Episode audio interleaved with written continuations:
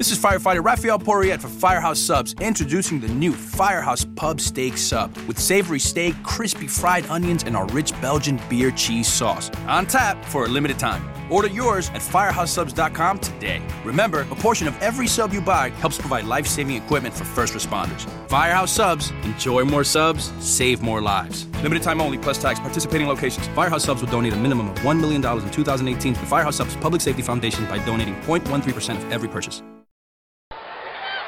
Football, baseball, basketball, and more. You're listening to Fantrax Radio, the home of fantasy sports talk.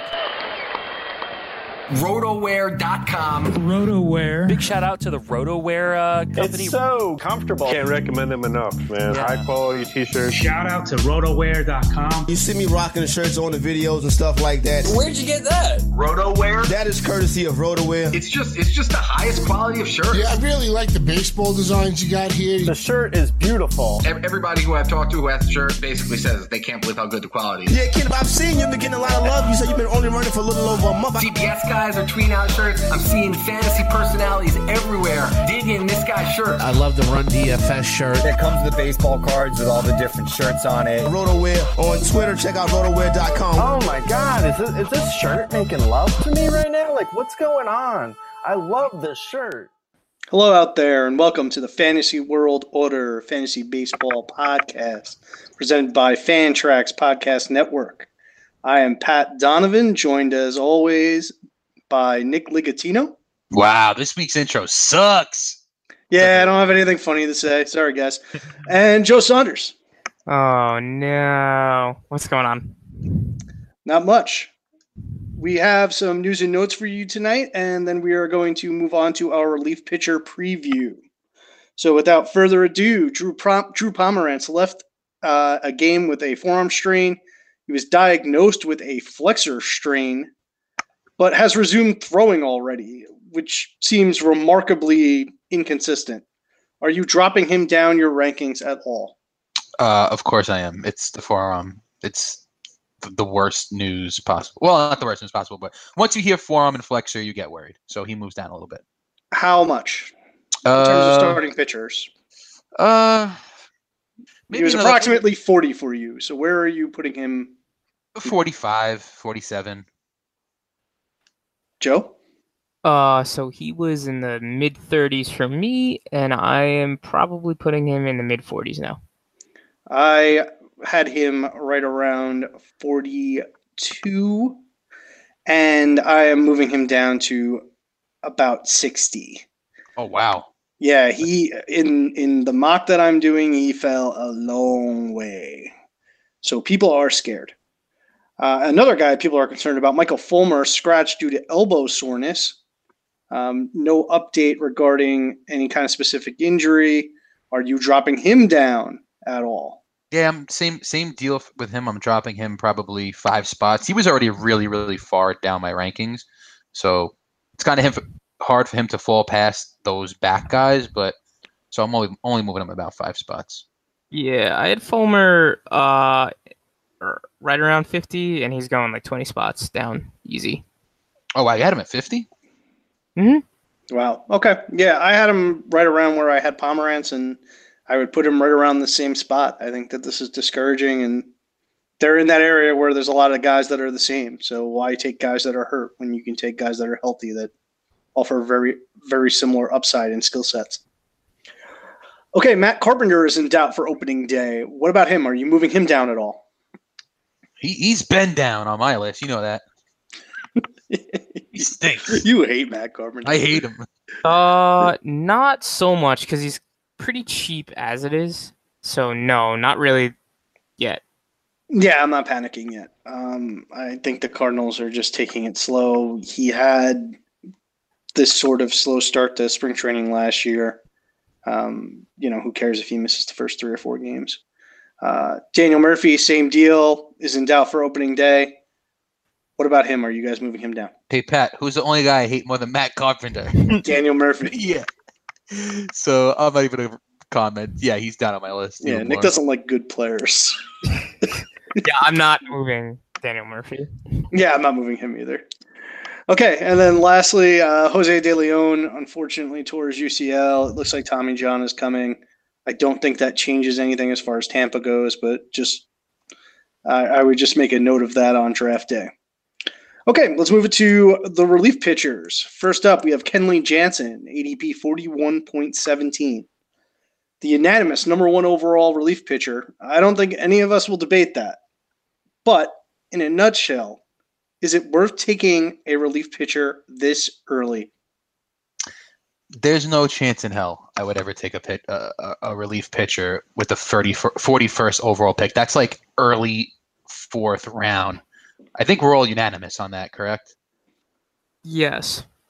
Yeah, I'm against it, but I would say I understand it more in Roto than in head-to-head. Like, I wouldn't do it in either format, but I think it's more forgivable in a Roto league. Yeah, and then, you know what? It's not taking anything away from Jansen because he is unbelievable. I think, you know, after I dove in, I'm sure you guys probably saw the same, but after I dove into the relief pitcher stats and did my notes for the week, I looked at Kenley Jansen, and he has been, like, absolutely insane. Like, I don't ever remember seeing any relief pitcher stats like this in my lifetime, literally. I mean, year to year, sub one ERA, sub whip, sub everything, doesn't walk anyone, strikes out. The ratios are bananas. So, yeah, he's definitely the clear-cut number one, and I don't think it's even close. I think he's in a tier by himself, and then we get to Kimbrel and everyone else. But it's just too early to take a relief pitcher overall. Yeah, so I largely agree with you, Nick, right? The important thing here, though, I'd like to add is that I think if you do feel like you want a relief pitcher and you want to bank it in early, then I do think it's worth paying up for Jansen, right? Because I think the teardrop is significant between Jansen and Kimbrel and Chapman and et cetera, right? So if you're looking to pay, it's got to be Jansen, right? Don't pay up for the other guys because then we immediately start hitting question marks. Oh, yeah, two. Definitely. That's a good point. I think it's really a move that requires a good deal of planning. I mean, again, we're not going to recommend that you do it, but you have your heart set on taking Jansen in the fourth round. You really need to think about what you want to do from there. And I think what I would personally do if I took this strategy is if I'm buying the elite closer and I'm buying the idea that I need to pay up for saves, I think you need to go all in on that idea. Like, I don't think you just take Jansen and then wait forever to take your second closer. I think you pay up at each price point to make sure that you get and have the best relief staff overall. I think it's folly to take Jansen and then wait and then end up with Fernando Rodney as your second closer.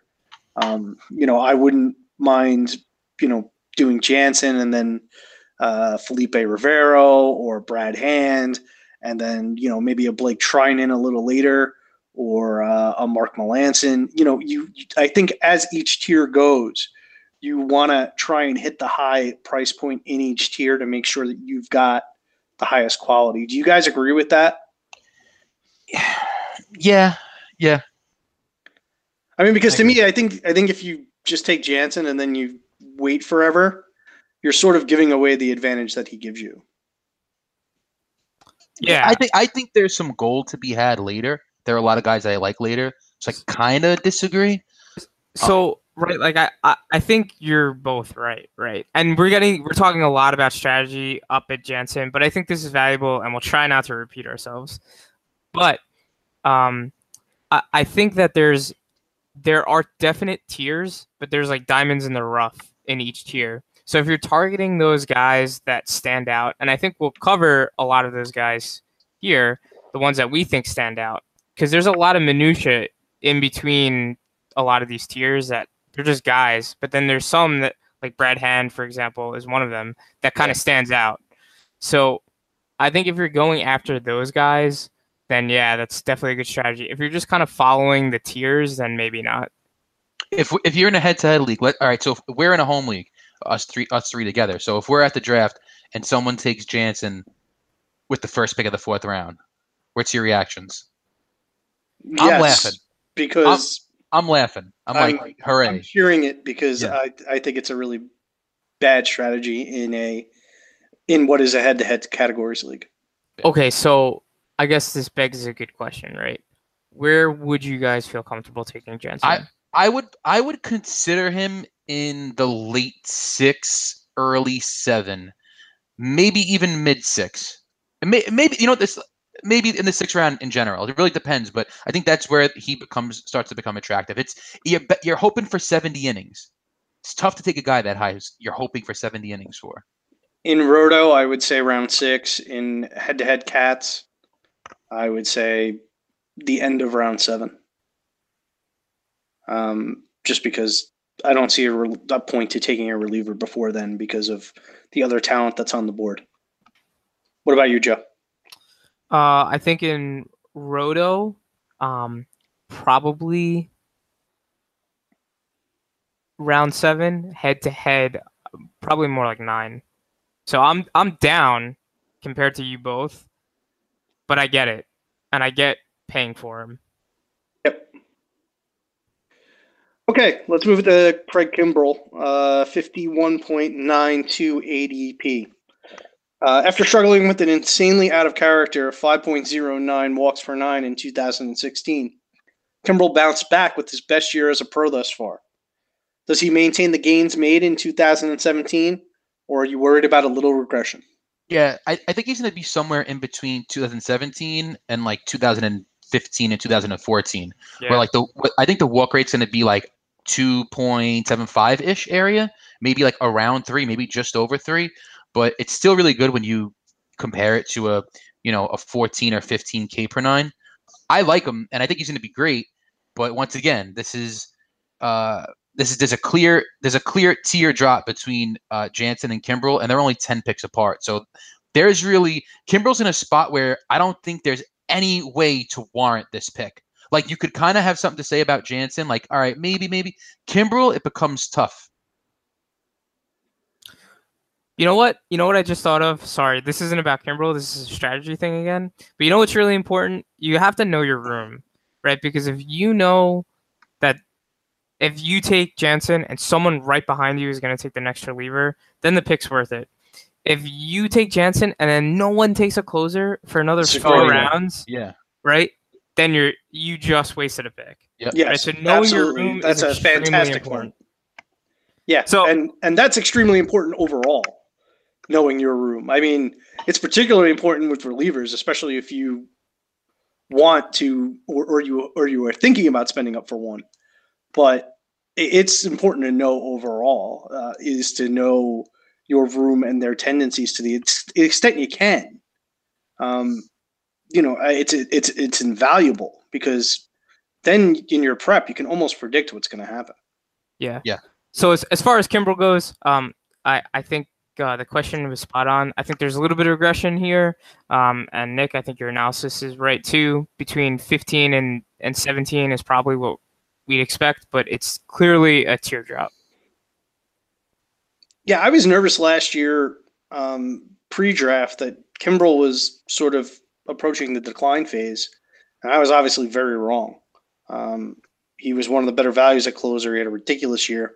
I don't think you can expect anyone to replicate the 16-plus K per nine or a swinging strike percentage near 20% over a 70-inning sample.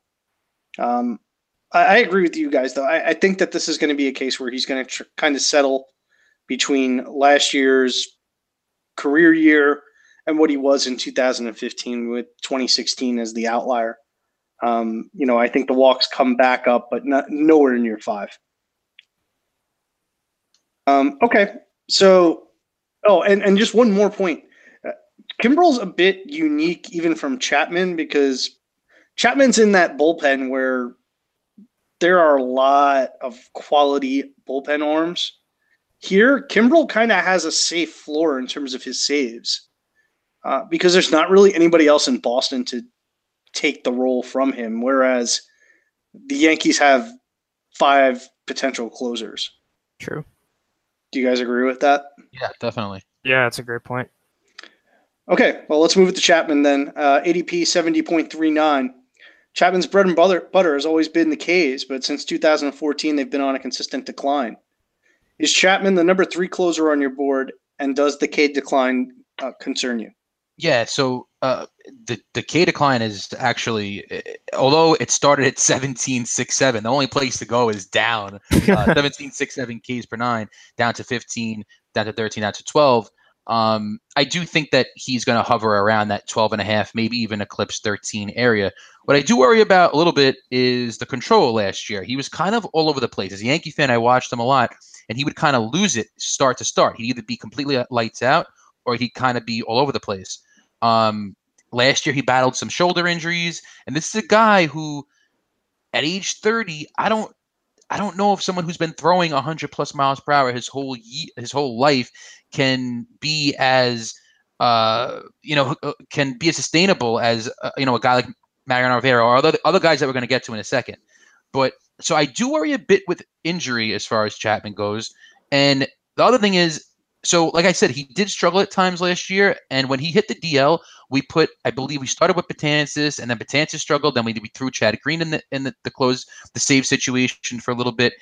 If let's just say Chapman hits the DL this year again, the Yankees have the best bullpen in baseball. And if Robertson or Kenley or any of these guys go in, they kind of could take the job.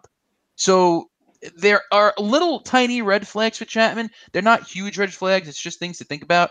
But is he the number 3 relief pitcher on my board? No, I have Osuna as the number 3 relief pitcher on my board. But I do like him, and this is where it's okay for me to start taking relievers, is around pick 70. Yeah, so I'm definitely worried about the injury. He's not my 3rd. I have Knebel over Chapman.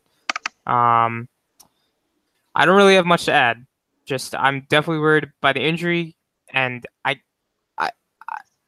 we're already talking about huge question marks at 3. He is the number 3 closer on my board, but I definitely have Chapman closer to the 4th, 5th guys than 2nd. As we saw with Kimbrel last year, the K rate can come back with closers and relievers. We're talking small samples. It wouldn't stun me if it comes back to around 14 K per 9. Hitters made more contact out of the zone. I expect to see some regression there. That alone is enough to make him valuable. The ground ball percentage went up. The zone contact is up. I'm thinking that actually the K drop might be an approach thing, where the Yankees are asking Chapman to be in the zone more in an effort to save some of his bullets. He's been over 50% zone percentage the last 2 seasons. And he never touched 46% in Cincinnati. It sounds funny, but the Yankees might be telling Chapman to be more efficient and sort of pitch to contact or dare them to hit it in the zone to keep him upright for the playoffs. Do you guys think that there's any merit to that? Yeah, it's interesting. I didn't really look that deep, but yeah, I think that's a valid analysis. I think so. What do you think, Nick? Yeah, but I mean, the thing is, like I said, even if he is trying to pitch in the zone, he, like I said, he goes through from outing to outing. He walks the world every now and then, and he loses the zone. So I don't know. Well, I mean, is his walk rate any higher than where it's been in the past? It's up and down. It's been up and down his whole career. He's had years when it's eclipsed 3. I think he's had, I don't have it in front of me, but I believe there was years where it eclipsed 4. And last year and the year before, I think last year was maybe 3.5 around. His career is 4 pretty much. And last year was 3.5. The year before it was 2.8. But then the 3 years before that, it was all above 4. Yeah. So, I mean, in his time with the Yankees, he's been in the zone more. Yeah. At least according to the walk rate. So, I mean, maybe there is some merit to that. Okay, let's move to Corey Knebel. I don't think we really know how to say it. We don't know how to pronounce anyone's name. 76.21 ADP. I like to say Knebel, so I'm going to say that. Knebel made some real gains last year and still had trouble finding the zone. Can an elite closer maintain a 4.74 walk per 9 and still be successful? And who are you taking in a vacuum, Knebel or Osuna, who's going 12 picks an entire round later? Yeah, no, you can't keep a 4.74 base on ball per nine as a closer. You just can't. Well, not in Miller Park anyway. Exactly. And we've seen closers come and go, guys who looked like they were going to be great and then walk the world and lose the job or whatever. Neville definitely has his strikeout stuff, and I like him, but it's not even close. I have Osuna over him, like, by far. I do like Neville. I do like the stuff, but there's no signs of that walk rate coming down, and it's just dangerous. When you walk that many guys, your closer job is in jeopardy because then you put guys on, give up a home run here and there. That ERA is going to shoot up. And if you only throw in 70 innings per year. So I'm kind of out. The only good thing I have to say about him is the leash is pretty long. I mean, I don't think Hader is the kind of guy that they would put in a closer position. He's more of a long relief guy. Besides him, there's really not many other guys out there. Yeah, right. And he's definitely by far and away the best reliever, aside from maybe Hader. Boone Logan's really good, too. Underrated. Yeah, no. No. He's a loogie. What does that mean? He only faces lefties. He only faces lefties. So what? So he's not going to close. He's not going to close. He's the man. I like him. Listen, yeah, so I mean I like Knebel. I mean it's tough at 4.74, but at the same time, right, the samples tend to be really small because you're only pitching an inning. So 4.74 could only be amount to a walk and a half per outing or something like that. So he can definitely still be elite. He's got the elite curveball. So he's got the makings. What's up? Tell me one closer who was ever elite that carried a walk rate that bad. I don't know off the top of my head. There are none. You can't be an elite closer with that walk rate. Yeah, but you just said that Chapman was over 4 in Cincinnati. He was. Yeah, he actually was over 4. In fact, their career walks per nine are almost identical. Chapman's 4.06, Knebel's 4.08. Nick, I want you to hit yourself really hard. Thanks, Pat. Thanks for the assist. I love making Nick feel bad about himself. It's the best. All right, so listen, when it comes to Knebel, though, I have very similar analysis to these two. I mean, the walks are concerning, and it's particularly concerning because of the ballpark, and he's a fly ball pitcher. In fact, he gives up more flies than grounders, 0.86 ground ball to fly ball ratio. The homer monster could very easily rear its head here. And as a result, I like Osuna better. So let's move to Osuna. Roberto Osuna, ADP 88.4. Osuna improved in almost every category besides ERA last year. The ground ball rate, the K rate, the walk rate were all better. We can see the upside. And now in round 8, 9, are we starting to feel like taking a closer isn't so dirty? Absolutely not. So I'm crazy about Osuna. And I have him above Knebel and Chapman. And really, it's just the command. The guy's got such good command. He does not walk anyone. And like you said, he made really, really nice gains last year. That ground ball rate shot up. It didn't just go up a couple of percentages, a couple of ticks. It went from 33 to 48. That is a very, very, very large number. The K rate went up a lot. I mean, he just made a lot of changes. He's got really, really nice swing and miss stuff. I don't think there's going to be any change. I don't think there's any way he comes back under a 10K per nine. And he's going to be money in the bank. He's going to get a ton of opportunities. Toronto's a pretty decent team. I love the kid. Yeah, I mean, he got unlucky too, right? I mean, he only stranded runners, what was it? 4, I got it right here. 59.5% of the time, which is like laughably low. Yeah. I think the only knock on him might be that sometimes when he's in the zone, he's hittable. Right? The BABIP's gone up year over year since 2015. But aside from that, I think he's got some positive regression coming his way, and he should be an ace reliever. Joe, is this where you start to peek at the closers, you know, all things being equal? Yeah, certainly. Okay. I just wanted to make sure that you were on board with that because that's where I am too. I mean, this is around the range in terms of ADP where I'm starting to get interested in head-to-head and roto. But Osuna, without a doubt, had a year. I mean, the grounders were up, the Ks were up, walks were down. You wouldn't complain about the 3.38 ERA, but his peripherals are much better. And, you know, as Nick pointed out, underrated staff in Toronto. I think they'll be respectable enough to get Osuna a gaudy save total. You know, if you look at Alex Colomé last year, you know, in Tampa, I think Toronto is a similarly talented team. And, you know, I think the volume will be there. So I think Osuna is in store for big things this year. So wait, who do you guys have like better, Knebel or Osuna? Both of you. I have Osuna over Knebel. I have Knebel over Osuna, but it's like pretty much neck and neck. So why do you think that they're 12 picks apart? Like, what is the reasoning behind it? The K rate. Team two, maybe. I think there's a lot of hype surrounding the Brewers, maybe. Okay. It's just the 12 picks is kind of glaring to me when you look at how all the other guys are separated. I just don't know why the separation between them two. That's why I was asking. People that draft closers early are weird. That would be my explanation. Okay, Felipe Rivero, 96.23 ADP. Every year there's a couple of breakout closers that come out of the woodworks. Rivero was one of them last year. So mediocre to bad team, good closer. Does Rivero get enough opportunities to be a top six relief pitcher? Yeah, so, I mean, I think Rivero is extremely attractive at this point. Now you're, like, towards the 9th round, and your roster is pretty much almost filled out, should be close to filled out.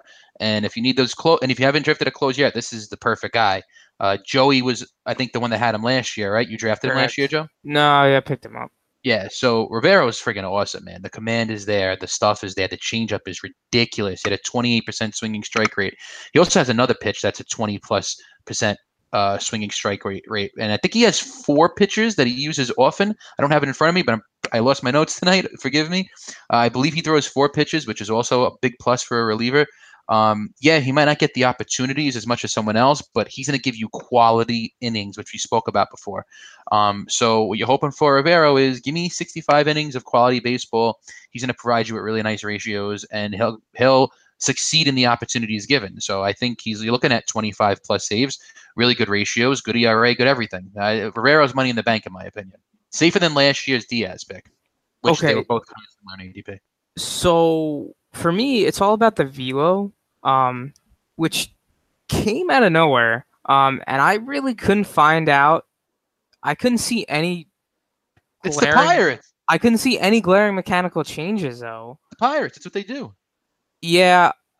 I don't know. I mean, I think it'll be good if he keeps the velo, but if for whatever reason he loses it, then I don't think it'll be nearly as good. Yeah, I think that's fair, but I think you could say that about pretty much anybody. I mean, true, you know, but 3 miles per hour over a year. I mean, that's a huge. Well, increase. Is it three or is it two? Because of the gun change last year. So that's true. If it's three, it's really two. And that's don't the Pirates like pitching staff have a good track record of adding velo? No, I just think they've got a track record of usually bringing the best out of their pitchers. You know, that could be also overstated, but I don't think they've added velo before. I don't know. Joe, do you have any recollection of that? No. And again, right? Like the digging I did, I didn't see any mechanical changes, which is why I'm worried, right? If there was like a noticeable, release position change or, you know, something significant, then I'd be like, oh, okay, sure, right, this makes total sense. But I didn't see anything. And please, someone, if you're listening and you find something, tweet me and correct me if I'm wrong, because I'd like to know where the velo actually came from. Well, we know that Charlie Morton's velocity went up, and well, that happened in Houston. Oh, it happened in Houston? I thought it happened in Pittsburgh. No, he changed his mechanics in Pittsburgh. I don't think he added the velo until he went to Philadelphia, actually. Yeah, that's true. It was and then he went to Houston. Okay. Okay, so with Rivero, I just want to point out that being on a mediocre or even a below average team doesn't sink you in terms of value as a closer. And I hinted at this when we talked about Osuna. I don't think the Pirates are going to be terrible. And that's really the only way that a closer loses value in this situation. It's pretty much neutral from being on a below average but not terrible team on up. In order for Rivero to take another step individually, he will need the Ks to tick up just a little higher. If he can get that K rate to Ozuna's level, 11+ K per nine, which I believe is possible based on his 15% swing strike rate. And as Nick pointed out, I mean, he's a guy with multiple pitches and multiple productive pitches. So I think that swing strike rate is pretty much for real, unless he loses velocity, as Joe mentioned, is a potential risk. But I think you're really talking about a top six type reliever overall. I'm sorry, guys. Did you guys state whether or not he's top six for you? It's the number six spot that becomes hairy. So I have him there edging out Diaz by like a hair. I don't. I have Diaz and Allen ahead of him. Oh, wow. Really? Mm-hmm. I have him as number 5. He's actually in front of Knebel for me. All right, so let's move to Edwin Diaz, 101.18. Do his early season struggles and demotion have you at all concerned, or are you buying with confidence that his strong finish will carry over into next year? So, all right, so Diaz passes the eye test. I mean, yes. Yeah, he's ridiculous. I mean, it depends on when you see him. It depends, exactly. That's fair. I was literally just going to say that. It depends on when you see him. I mean, last year was an up and down season for him. Control is a huge issue. And when it comes to closers, I said this before when talking about Knebel, you have to have good control as a closer because it's just control gets really bad when you get into the bigger situations. And a team like Seattle who's going to compete down the stretch, if this guy is going into games and walking a ton of guys, putting them into trouble, it's just not going to work out. I do believe in this stuff. Without a doubt, the K rate is sustainable. The 12.14, that could go up to 14. There's no denying that. And if it does, and the walk rate comes down to 3, he'll be great. But I don't trust him yet. I watched him last year. He looked completely rattled on the mound at times. So I'm staying away. Even though you have him so close to Rivero? Well, because it's the rest of the field. Like it goes Rivero, Diaz, and then it's like for me there's a big giant break between them these guys and Cody Allen and Ken Giles and the guys we're going to get to in a second. He just scares me off. Yeah, see, so he doesn't scare me as much as Rivero does because I think the velo we've seen it for 2 years in a row. I think there's also you can make the argument too that the World Baseball Classic could have messed him up a little bit, right? His velo was kind of all over the place at the beginning of the year, and then it steadily increased towards the end of the year. So that's really why I like Diaz better than Rivero. I think the walks will come down. I think a lot of it could be placed on the World Baseball Classic, just messing up with his timing. And I expect him to bounce back. I'm sort of concerned here. Without a doubt, Diaz has outstanding stuff, but the command and the control can just go on him. He's got wipeout stuff, but it can also wipe him out. Yeah. When we talked about Knebel, Diaz was exactly who I was thinking about. Because he lost the zone last year, the walk rate spiked to well over 4 walks per nine, and you combine that with his fly ball profile and the rise to 1.3 homers per nine, and you see what the downside is. Diaz nearly lost his job and almost certainly did not return value for owners that drafted him where he was being drafted last year. Mariners added Juan Nicasio, who is a steady, capable bullpen arm, and they have some other pieces here. Tony Zitch, Nick Vincent, James Pezos, they're all capable arms. Diaz has a cushion, but if he loses it like he did last year, I could totally see Nicasio or someone else taking this job. Yeah, I have him here on upside only. That if he does find the command somehow, then he'll be awesome. the upside. Yeah, I would agree with that. I mean, if he can put it together, then yeah, he's got the kind of stuff that he could be, you know, top three reliever. Yep.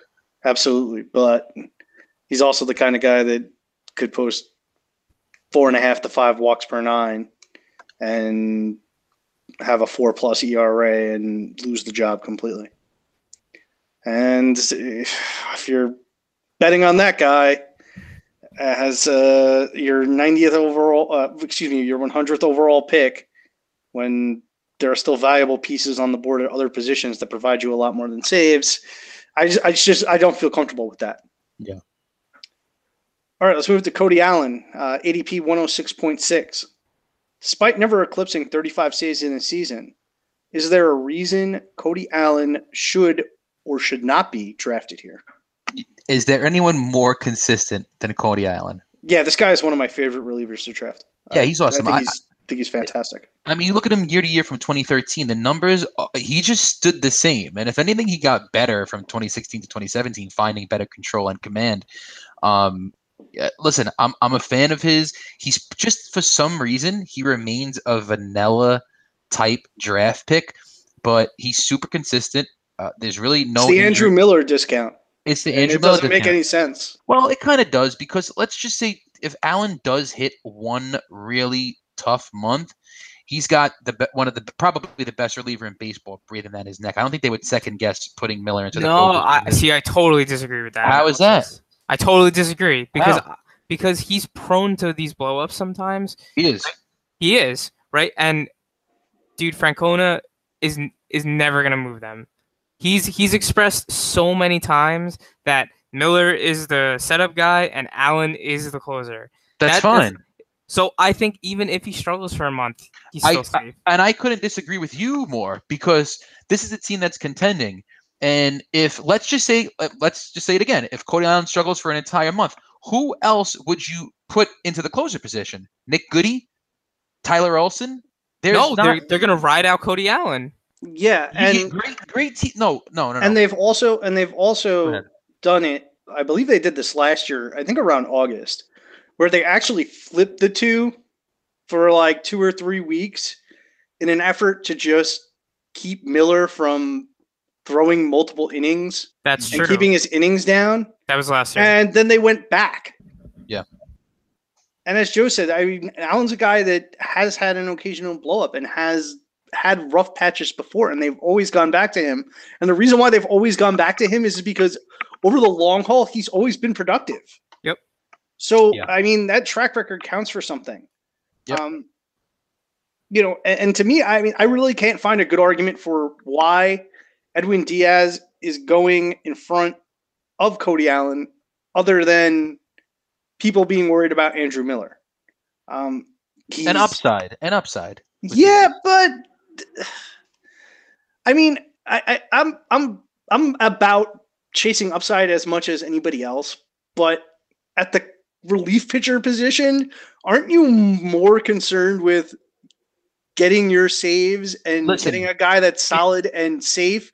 It's more fantasy. So than being worried about, hey, listen, I want the best closer, but I want to take him 8th. Everyone wants to be the guy to say, I told you so. Everybody wants to be the smartest guy in the room, but yes, a lot of times those guys don't win. Yeah, exactly. Yeah, you're right. So wait, my question though, right, isn't like Felipe Rivero's potential kind of like Cody Allen, right? Like, didn't we just say something along the lines of like, if he gets to 11.5 or 12K per nine, then he's like a top closer? But isn't Cody Allen already that? Yeah. You know what? They're actually pretty. But I think Rivero's a better bet for innings. I'll give you that. Really? Why would Rivero be the better bet for innings on a bad team? Because he's thrown more innings in the past, and they were willing to use him for multiple innings, and Cleveland has shown no desire to use Cody Allen for multiple innings. Yeah, Cody Allen's a one-inning guy. Yeah. So, like, you might get 75 innings out of Rivero, whereas you're going to get about 60, 65 out of Allen. Yeah, see, so, right, like, where Diaz is the upside play, I think Allen is so safe. Yeah, and that's why I have him. That's why I think I have him both over Rivero with the smaller track record. Okay, that's fair. All right, let's move to Ken Giles, 106.7. Are his playoff woes suppressing his value too much? Or are you with the market and pushing him down your board a little bit? No, I'm with the market. He's right on my ADP. I love Giles. And there's another guy. He definitely passes the eye test. He is so filthy. So, yeah, I'm with it. He's on a great team. He's going to find the opportunities. This is a guy who could eclipse 40 saves in a full season. The K per nine is nice. I think it actually will go up from 11.92 last year to I think he'll go over 12 in 2018. I love him. I'm a big fan of Giles. But Joe is the Astros guy, so tell us what you think. Yeah, so it's hard to separate my heart and my brain because, goddamn, I was nervous as shit every time he pitched in November and October. But with that said, right, I think he's better than he showed. He is frustrating to own sometimes as he does go Corey Dickerson cold. But with that said, I think he's good for a bounce back. The only thing is that Houston has shown previously with Gregerson and the likes that Giles doesn't have a particularly long leash. So if he does struggle, he can lose his job real quick. Yeah. They definitely have been very, very quick with making that decision. Yeah, and I think that's part of the reason why I would say he's either properly valued or maybe a little overvalued. This bullpen has a lot of quality arms, and it's a team that's in its window, and they've had the short leash with him before. So I don't think they're going to waste time trying to get Giles right, at least not in the closer role. He has a history of losing it, and he also has a history of losing it early in the season. Mm-hmm. So, I mean, you can turn around after 2 weeks, this guy's out of his job, and he's out for, a month plus. And you don't want to be spending, again, what is basically a top 100 pick on a closer who doesn't have that kind of job security that you would really want. I mean, I would rather have both Iglesias and Hand over Giles. Me too. And I know it's you don't want to focus in the playoffs, right? Because they're extreme circumstances. These teams are trying to win no matter what. But man, it's hard not to remember AJ Hinch not even looking at Giles those last few games. Yeah, like he was pretty much not even on the roster. So I think if they could have booted him off the roster, they probably would have. Yeah, exactly. So I think the leash is going to be really short. Yeah, I think that's fair. All right, Raisel Iglesias, 110.2 ADP, 10th overall relief pitcher.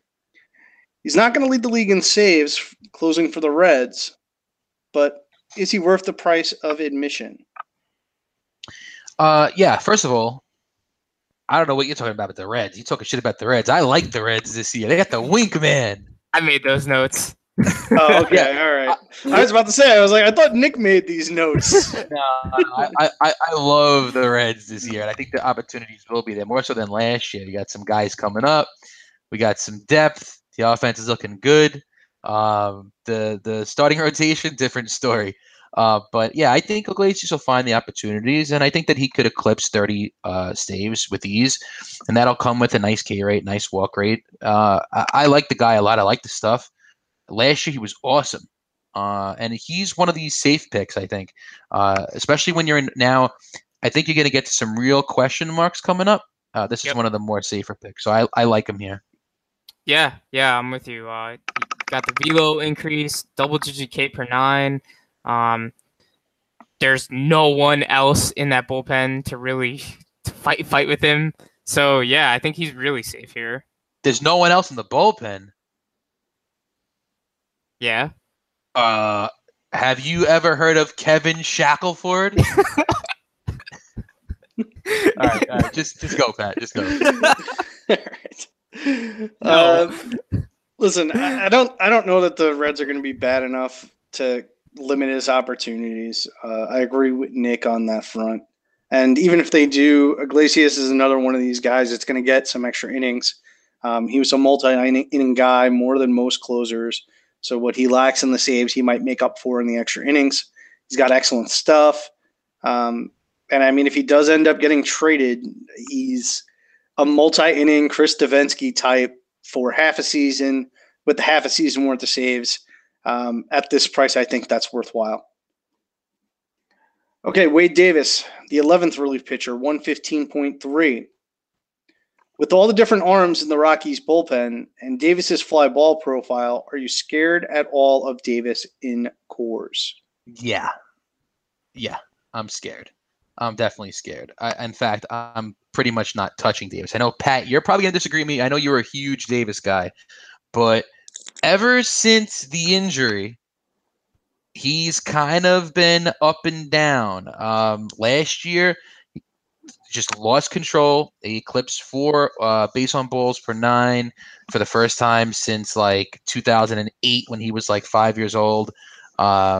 I just think that there's a decline with this guy that we've seen over the last couple of years. He's now 32 years old. He's now playing in a park where home runs come every 2 seconds. I'm staying away. I'm less nervous about the fly balls, Nick, and more concerned about the control issues that reared their head last year. The walk rate has risen in consecutive years up to 4.3 per 9 last year. We kind of hinted at this with Knebel, and it rears its head again here. If Wade puts guys on base in Coors with how good of an offensive park it is, then it could get really ugly. But as you mentioned, I've been a Wade Davis fan, and I would note that you don't want to overreact. Greg Holland was awesome for most of last year in Colorado. And I think that Wade Davis is better than Greg Holland. I don't know if you guys would agree with me on that. Yeah, definitely. So, I mean, I'm not completely out on Davis, and I think the price isn't bad. There are some other guys that I would prefer, but I could absolutely see a top 10 relief pitcher season from Davis. Yeah, but and then although Holland isn't there, like you have Jake McGee, who was very, very good as a closer at one point, and you have our guy, Adam Ottavino, who had a terrible season last year. Yeah, he was terrible. But McGee is a guy that could step in. I don't know. If the control issues stay and he walks guys in Coors, he's going to get in some big-ass trouble. Is Shaw going to start, or he's going to? He's a reliever. Yeah. So there's Shaw too. Yeah, but those guys are all. Jake McGee is the only one that's ever really closed, and he was up and down, and he's been up and down too. So I mean, and they're paying Davis a lot of money.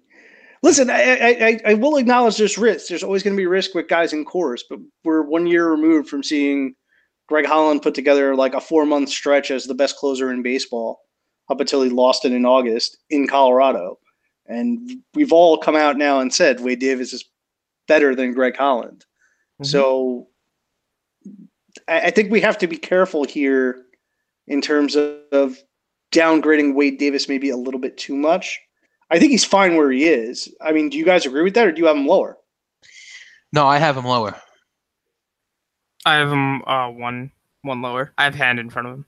I have Column A in front of him, and I have Vizcaíno in front of him and Neris in front of him. Yeah, see, I have Hand in front of him, but I've got him in front of Giles.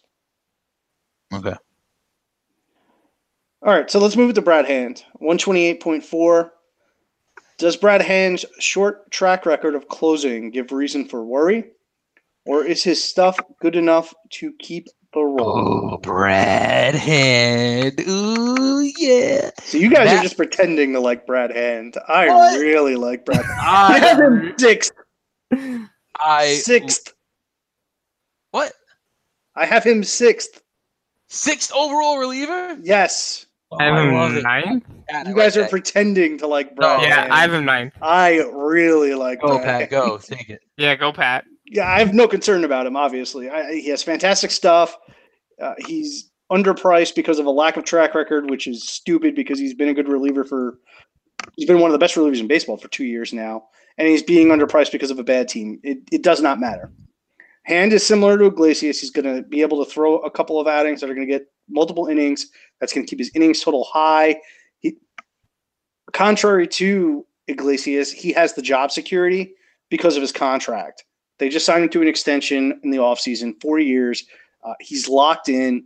He's also got the better home park than Iglesias, and it's not particularly close between Iglesias' home park, which is Great American, and Petco.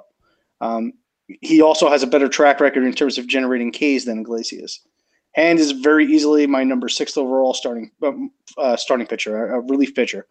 So that tells you how much I think he is underrated here. I buy him all day at this price. If I can get him anywhere near this price, I am thrilled. And the team is better.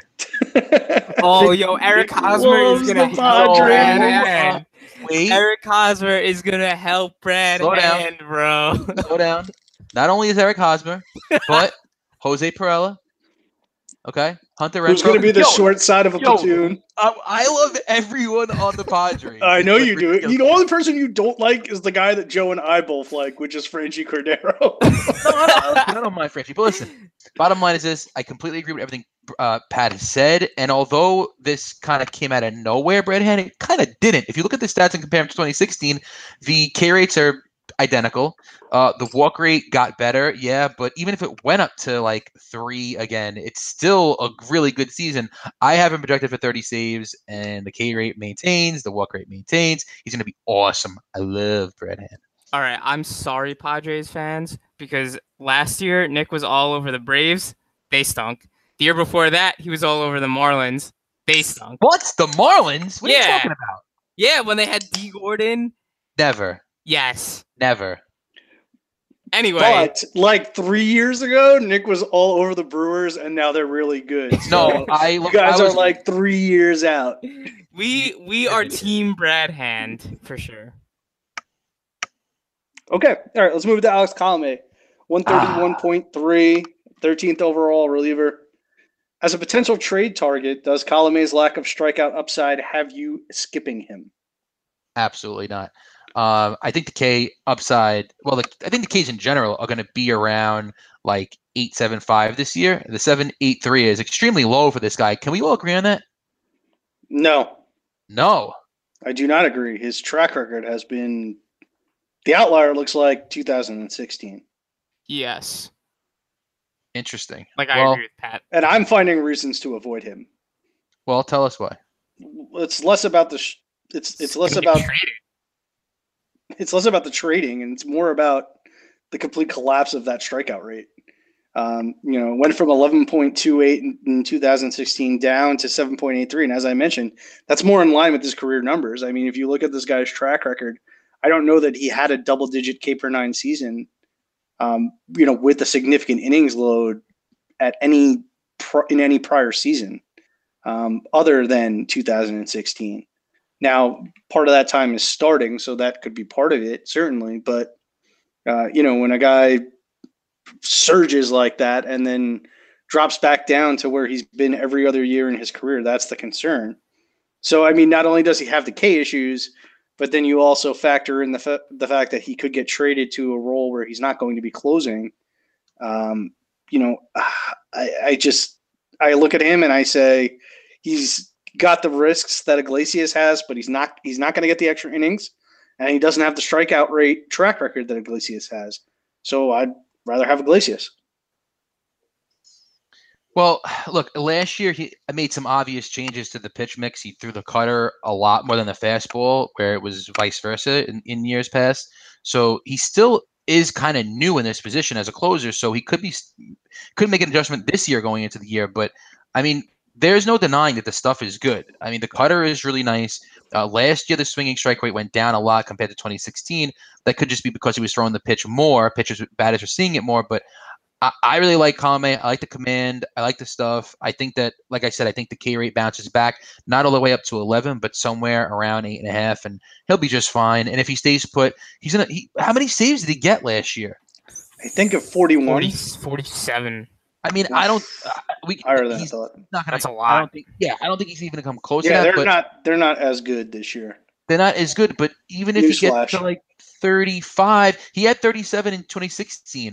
So even if he gets to, let's call it in between. Yeah, let's say he gets to 35 saves and his ERA comes down 0.5 and the Ks go up. Oh wait, 10. I think 35 saves is perfectly reasonable. I think so too. Yeah, he had 47 last year and 37 the year before. So let's just call it 43. If we, I mean, that's.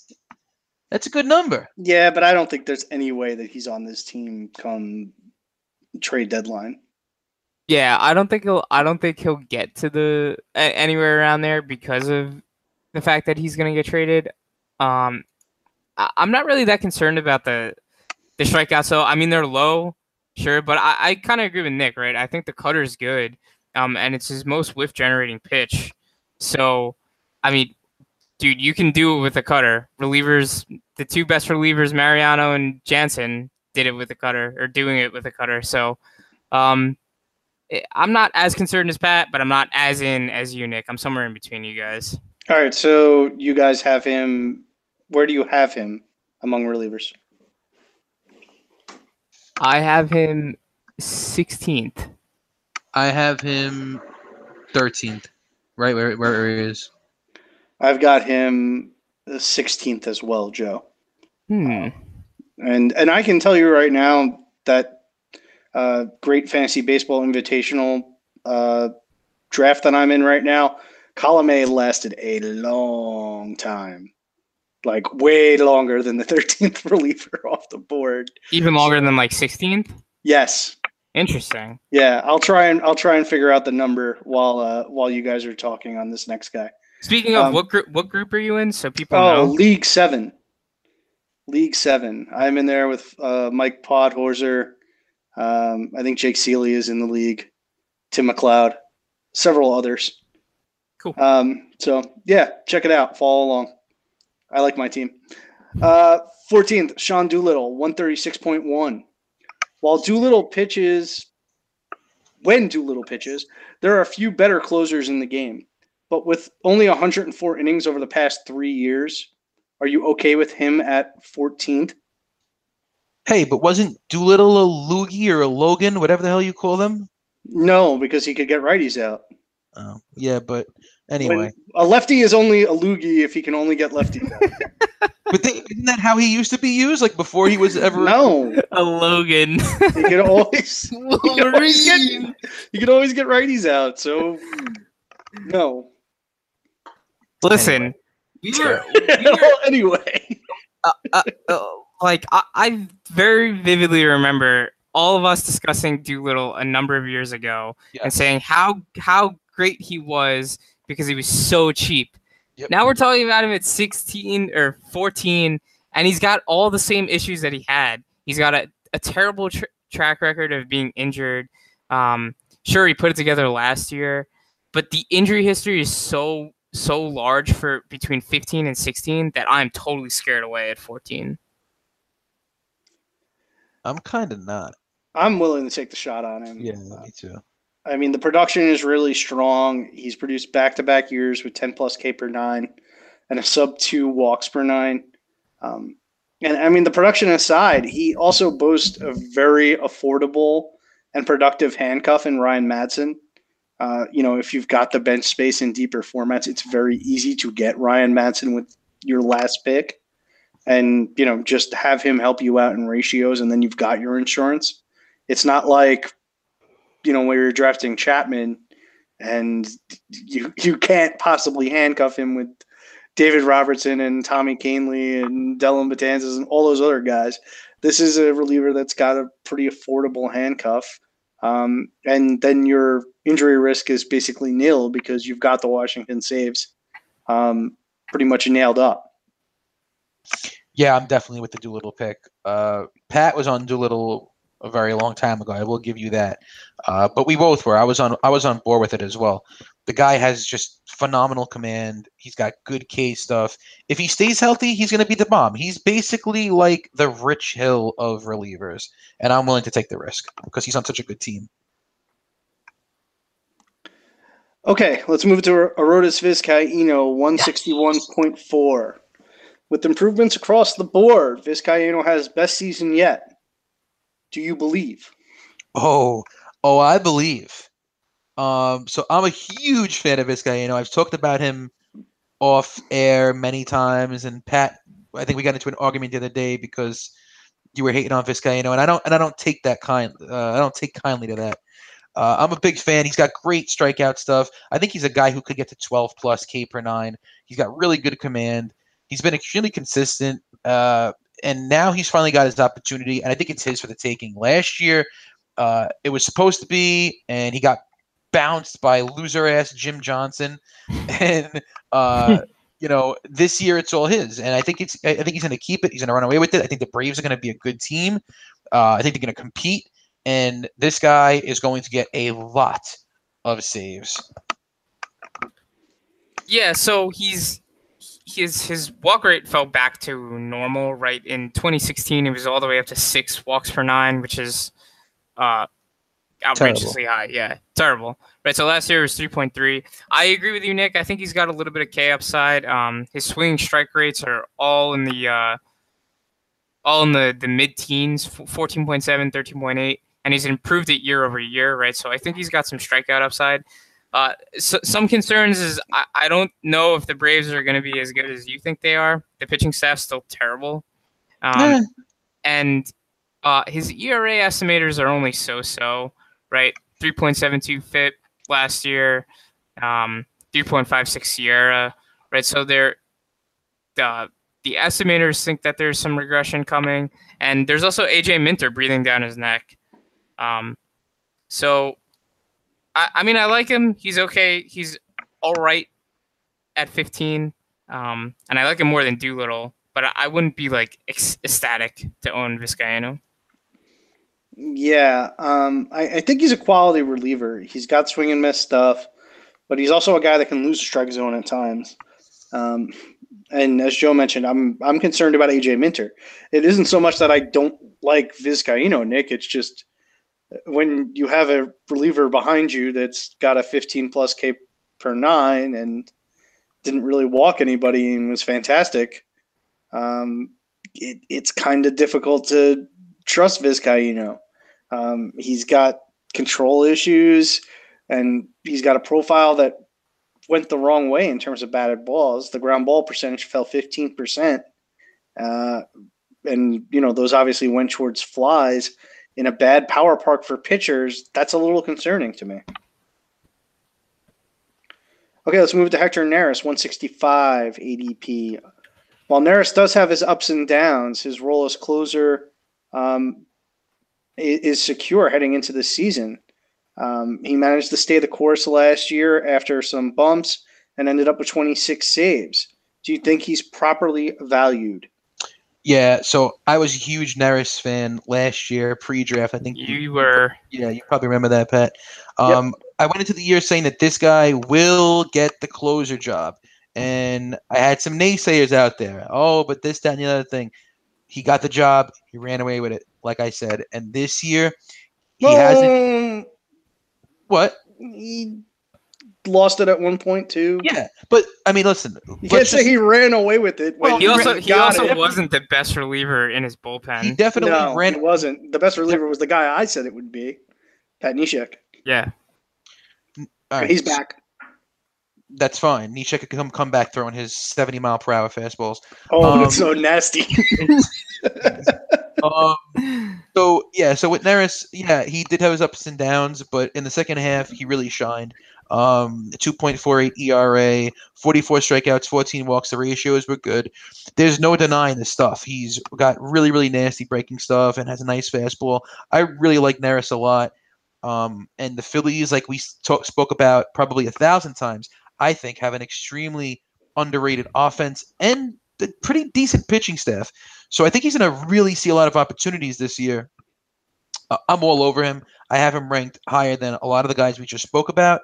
He is, I think, the best is going to be the best value of the relief pitching pool this year. Nick thinks that all the bad teams are good. Not bad. No, the Phillies are not bad. Come on. So wait. The Braves and the Phillies and the Padres. Wait. But do you not like the Phillies this year? I like their offense. I don't know about their pitching staff at all. And there's this team called the Nationals. So what? They're still the best team in the division by far. That's fine. I'm not saying that they're going to win the World Series. I'm just saying that they're going to – dude, the offense is good, and the starters – you know, I mean, they have Nola. Nola's pretty good. So wait. I don't want to go through that. You know, you mentioned that he's got a good fastball, and I actually disagree with that. I don't think his fastball is particularly good. It's actually a splitter. The only problem is that his ground ball percentage isn't really that good for a guy that throws a splitter, and a good one at that. With that said, right, we mentioned Neshek before, and I think the Phillies see him as their high leverage, dominant setup type guy, sort of like an Andrew Miller. Clearly, he's not as good as Andrew Miller, but like that. So I think Neris's leash is pretty big. I'm okay with the pick. I don't know if he's got projectable upside like you think he does, Nick, but I'm cool with the pick, and I think he's relatively safe. Yeah, I think Neris is correctly valued. Neris is similar to Vizcaíno in his inconsistencies. He probably has a little more swing and miss upside. And Neris doesn't have that dominant reliever lurking behind him. I mean, I know I said I like Pat Neshek, but he's dog. Not AJ Minter. Yeah, I can't do dog. Anything about that. Sorry, guys. I wish I could. Yeah, that dog has a lot of right same opportunities. Snow, but yeah, he's a big Hector Neris fan. Nice. All right, so let's move to Jerry's Familia, 172.9. Does his shoulder surgery and the Mets' unwillingness to fully commit to him have you worried at all? Well, you're the Met fan. I'll let you take this first. There are mixed reports regarding Familia. Pitching coach Dave Island sort of walked back those early reports and indicated that Familia would be the guy at the end. I think Familia will be used mostly in the ninth, but might get called on early in certain situations. To me, if Familia gets through spring training intact and the velocity is good, I'm in. I actually like him a bit better than Neris and Vizcaíno. Yeah, so you have to figure some of his woes last year were due to the blood clot in his shoulder. With phenomenal ground ball rates and a strong enough slider to generate his fair share of whiffs, he's not going to be elite in strikeouts, but he could climb back into the twos in ERAs. He's got the stuff that you like to see. With Familia's injury history being a bit more brief than Doolittle's, I don't think it's as alarming. He definitely doesn't have the upside that Doolittle has. And despite Familia's reputation in New York, the New Yorkers hate him. I think there's a good buying opportunity here. Yeah, but I don't know. The injury, it wasn't a shoulder strain. It was a blood clot. So isn't that like a lot less worrisome than like a strain or, you know, anything like pitching related? Yeah, that's why I'm not really that worried. Yeah, me neither. And I think the price is really good. He's got a lot of ground balls and he's got good enough strikeout stuff. The combination is exactly what you want. Yeah. I'm with it. All right, let's move it to Greg Holland, 177 ADP. Without a job, does Holland have the skills to be able to sneak and steal a role? Can you justify the price? How does he not have a job? How, Sway? How? So yeah, I'm a big fan. You can say that about a lot of guys. Yeah, you can. I'm a fan of Holland's, but no, I really don't think you can justify the price because, especially when you look at the next guy like Archie Bradley, who I just absolutely love. Like I have him way in front of Holland. We're gonna get to some other guys as well that I have in front of Holland, but. Yeah, you just don't know if he's going to be the closer. Like, where – I'm out. I got him way down my list. Yeah, his stuff isn't dominant enough to warrant picking him here without the closer role, without a closer role. Holland definitely has skills. I mean, as I pointed out, he was fantastic in Colorado last year up until August. He lost it for a few weeks, and in a place like Colorado, that can really hurt you. And it made his season line look much worse than what he really provided owners, especially in like a head-to-head format where, you know, the 2 weeks were rough. But, you know, other than that, he was fantastic for the entire year. There are still landing spots for him. St. Louis is looking like a shaky bullpen. The Angels could certainly put him at the top of that bullpen totem pole. And there's been some rumors that they would be interested at the right price. As far as, you know, the cost, I do think it is a bit much because there is always the risk that he does not end up with a actual closer role. And the opportunities for such are available, but not, readily available. It's not like half the league is looking for a closer right now. And it seems as though the league is not interested in paying the outstanding free agents anywhere near what they believe that they're worth. So it's a very, very tough situation. I wouldn't take him this high. I would push him down to right around 25 among the relievers. Do you guys agree with that number? Yep. He's even further for me. Yeah, he's a little further for me. Let me ask you both something. If he did have, let's say he was in a neutral ballpark and he did have a closer job, is 18 the right spot? No, I still have Archie Bradley higher, and I still have a couple other people higher. I'd probably have him a spot or two higher. If you put him on the Angels, I'd probably have him right around 15. Yeah, that would be huge. Yeah, I have him. I'd probably put him right around 19 with a job. So close to where he's going now. Mm-hmm. Okay, so I would be the high man in that hypothetical situation. All right, so 19th, Archie Bradley, 177.6. After struggling with walks as a starter, he reined them in as a reliever. There is a former closer in Brad Boxberger in the Diamondbacks' pen, and they signed Hirano from Japan. They could potentially vulture saves if Bradley struggles. Do you like the price, or would you rather wait and grab Boxberger or Hirano? Nah, I love the price. Anyone who's watched this guy in spring training could just see a future stud in the making. First of all, he was awesome last year. He just didn't get the opportunities, but he's going to have the job to start this year. We saw major velocity gains from 93 miles per hour to 96 on his four-seamer. So in spring training, I told you guys the other day, he was hitting 100 miles per hour on the gun. You're talking about a 7-mile-per-hour increase on the fastball. That is bananas. Like, I don't think I ever remember anyone within 2 years jumping that much in velocity.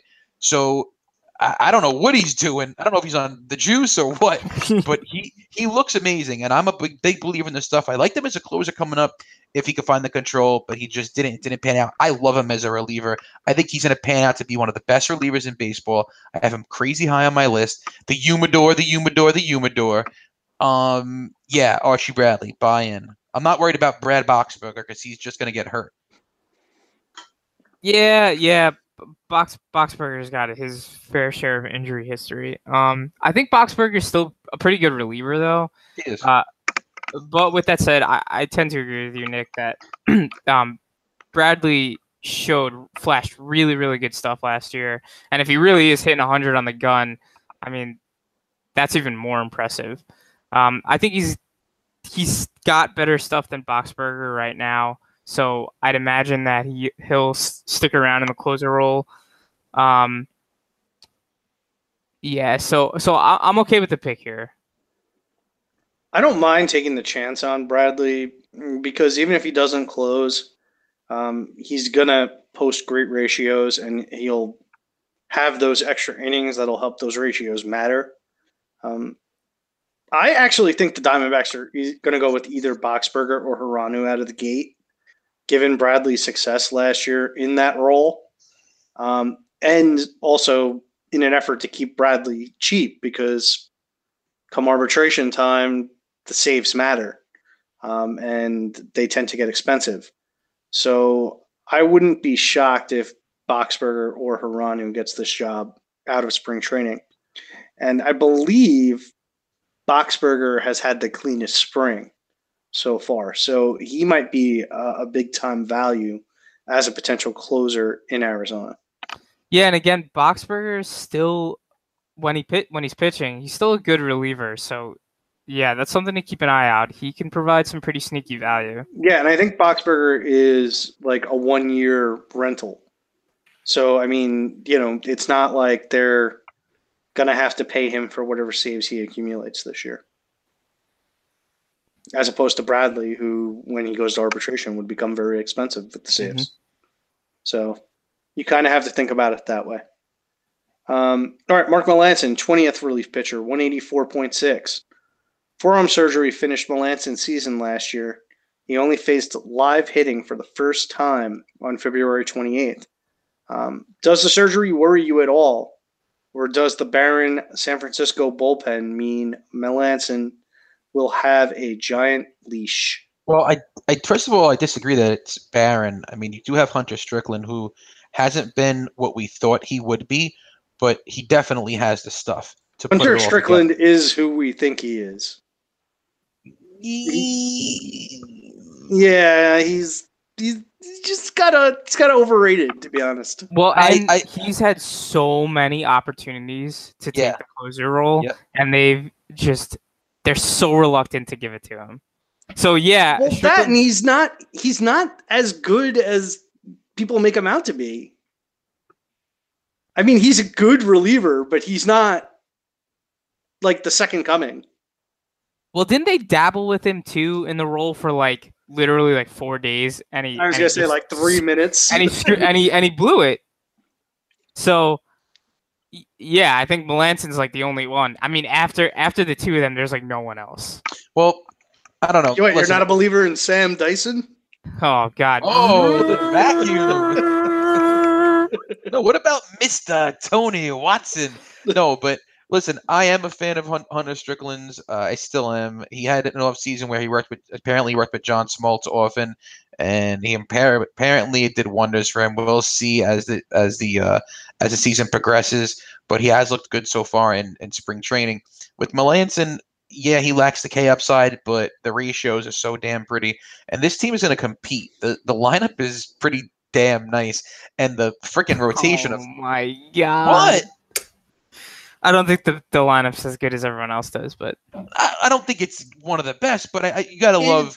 It's considerably better than what it's been. Improved. That's definitely. Sure. And considerably improved. Yes. Like, they have real major league hitters. That's true. I mean, listen, I like Longo for the bounce back, but whatever. McCutchen, Posey, Longo, Belt is a pretty sweet. It's not bad. And then they have good starters, so they're going to win games.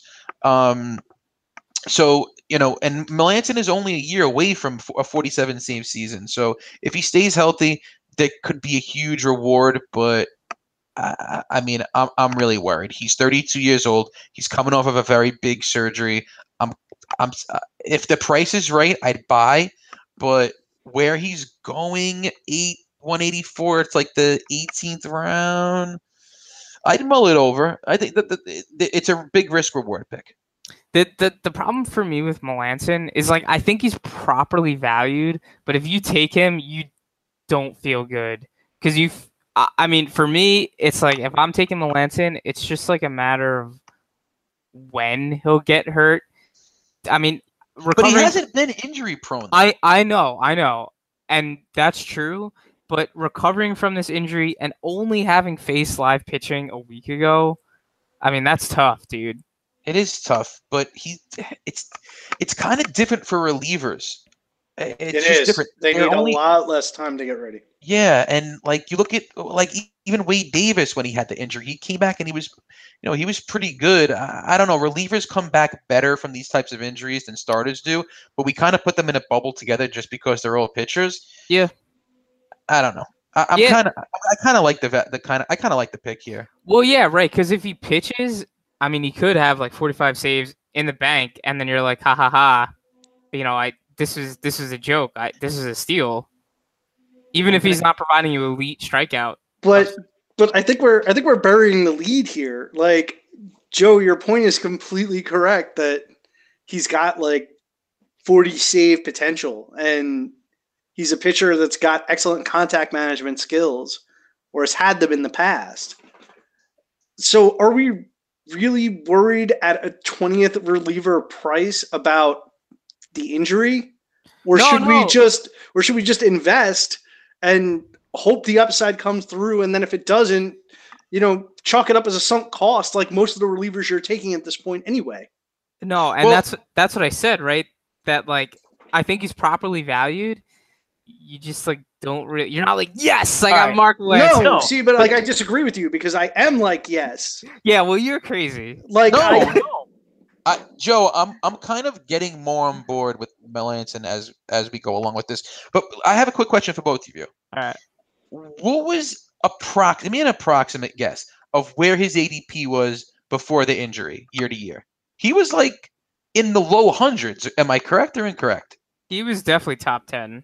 All right. Yeah, so, definitely a top 10 reliever. And give me a percentage of where you see him pitching, where you see him re-injuring in 2018. 70. 65. Oh, wow. Oh, you're up there. Pat, where are you? I would put it at about 35%. Yeah, see, that's the difference. It's just the difference on how we. I kind of got him at 40, and I think that's baked into the price, and that's why I'm on board with. Well, that. I think that this is another one of the guys that you have to wait to see what the radar gun tells you. Check the reports, check to see what his velocity is, check to see if it's come back to where it was pre-injury. Because he's a guy that doesn't throw hard. So, he kind of walks the line between, being very, very good or being very, very bad. There's not going to be much in between for Mark Melancon. If the velocity is back where it was, I'm completely on board because that means that he's not a performance risk. He's only an injury risk. If it comes out and he's throwing 86, oh God, yeah, then it's time to, move him to the 200th reliever as opposed to the 20th. But I'm not afraid of investing here because he's been productive and my opportunity cost is much lower at this price. He's got major profit potential, and there's almost no opportunity cost at this price. Yeah, I'm moving him up my rankings as we speak. Good, Nick. I'm glad I was able to convince you. Andrew Miller, 21st, 186.1. Our first non-closer on the list, depending on what you think about Archie Bradley. Does Miller do enough without the saves to justify the pick? Does his slowly declining K rate worry you at all? Nah, the K rate does not worry me at all because the stuff is just ridiculous. It's gonna be at that 13.5, with an upside of 14 plus at the end of the year.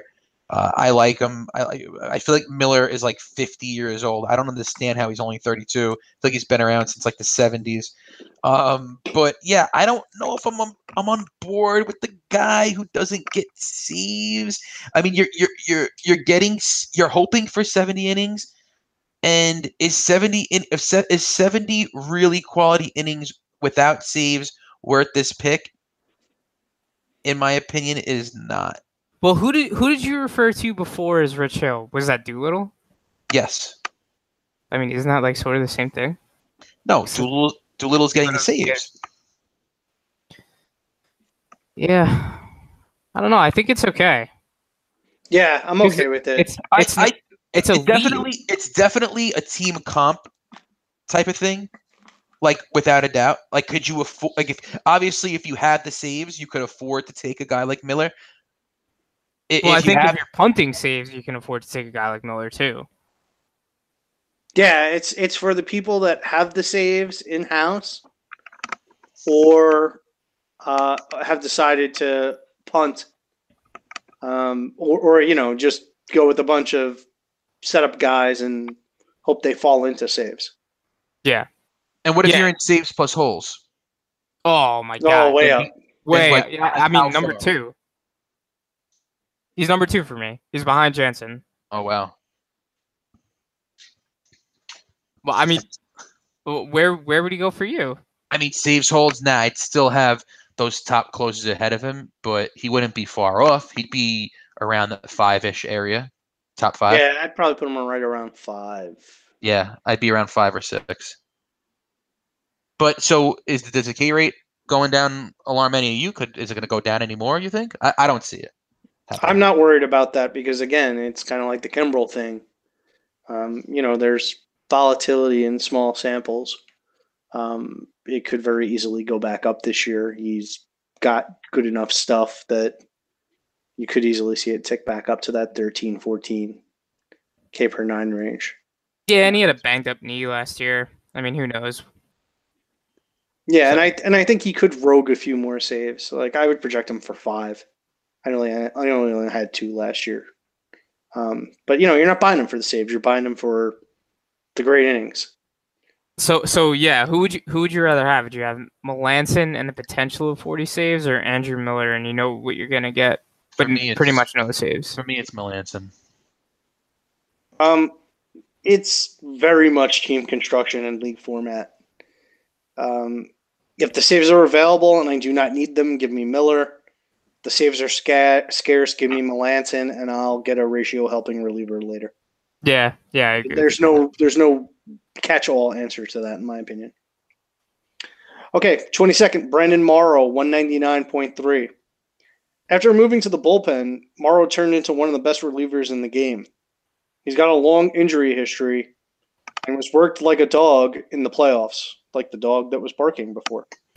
Is this enough of a discount for a solid reliever on a good team? Boy, this could be like everything, right? Yep. Like, this has all the makings of huge, giant, ridiculous profit. Yep. The question is, can Morrow be consistent throughout the entire year and stay healthy? Listen, the Cubs are going to be very, very, very good this year. They have one of the best. But can we just? I'm sorry. I'm sorry I interrupted you. But this is the same thing with Melancon. Like, the price is not prohibitive, so who cares if he can stay healthy? Yeah, 100%. Like, it's and if he does, the opportunity cost is low, so you take that chance. It's baked in. It's more than baked in. Yeah, and this guy plays in Chicago, the other guy plays in San Fran. There's just so many positives, ballparks, yada, yada, yada. I think Morrow's leash might be a little bit shorter, though, because Pedro Strop is a guy that I always thought could be a closer. He's been inconsistent, but he's got the stuff. They have some other guys in the pen as well, Carl Edwards Jr. But if Morrow stays healthy with the gains he's made last year, he could give you like 45 saves with his eyes closed. And that's going to come with really, really insane ratios. He does not walk anyone. This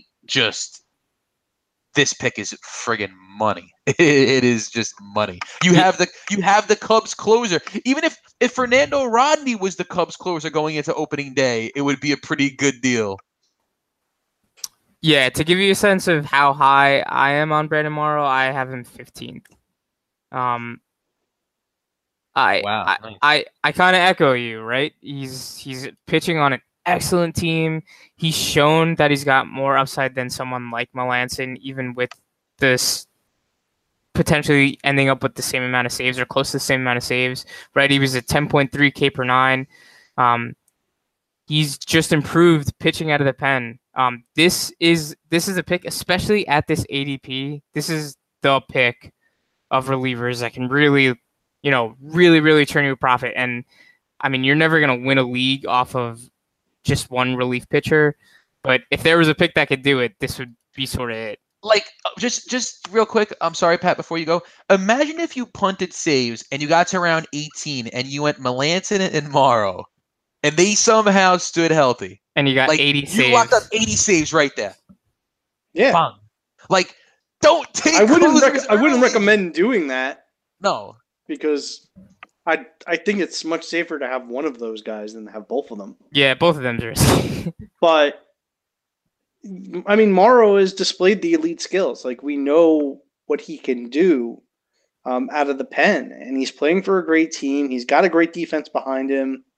He's got the extensive injury history. Most of those injuries occurred when he was a starting pitcher.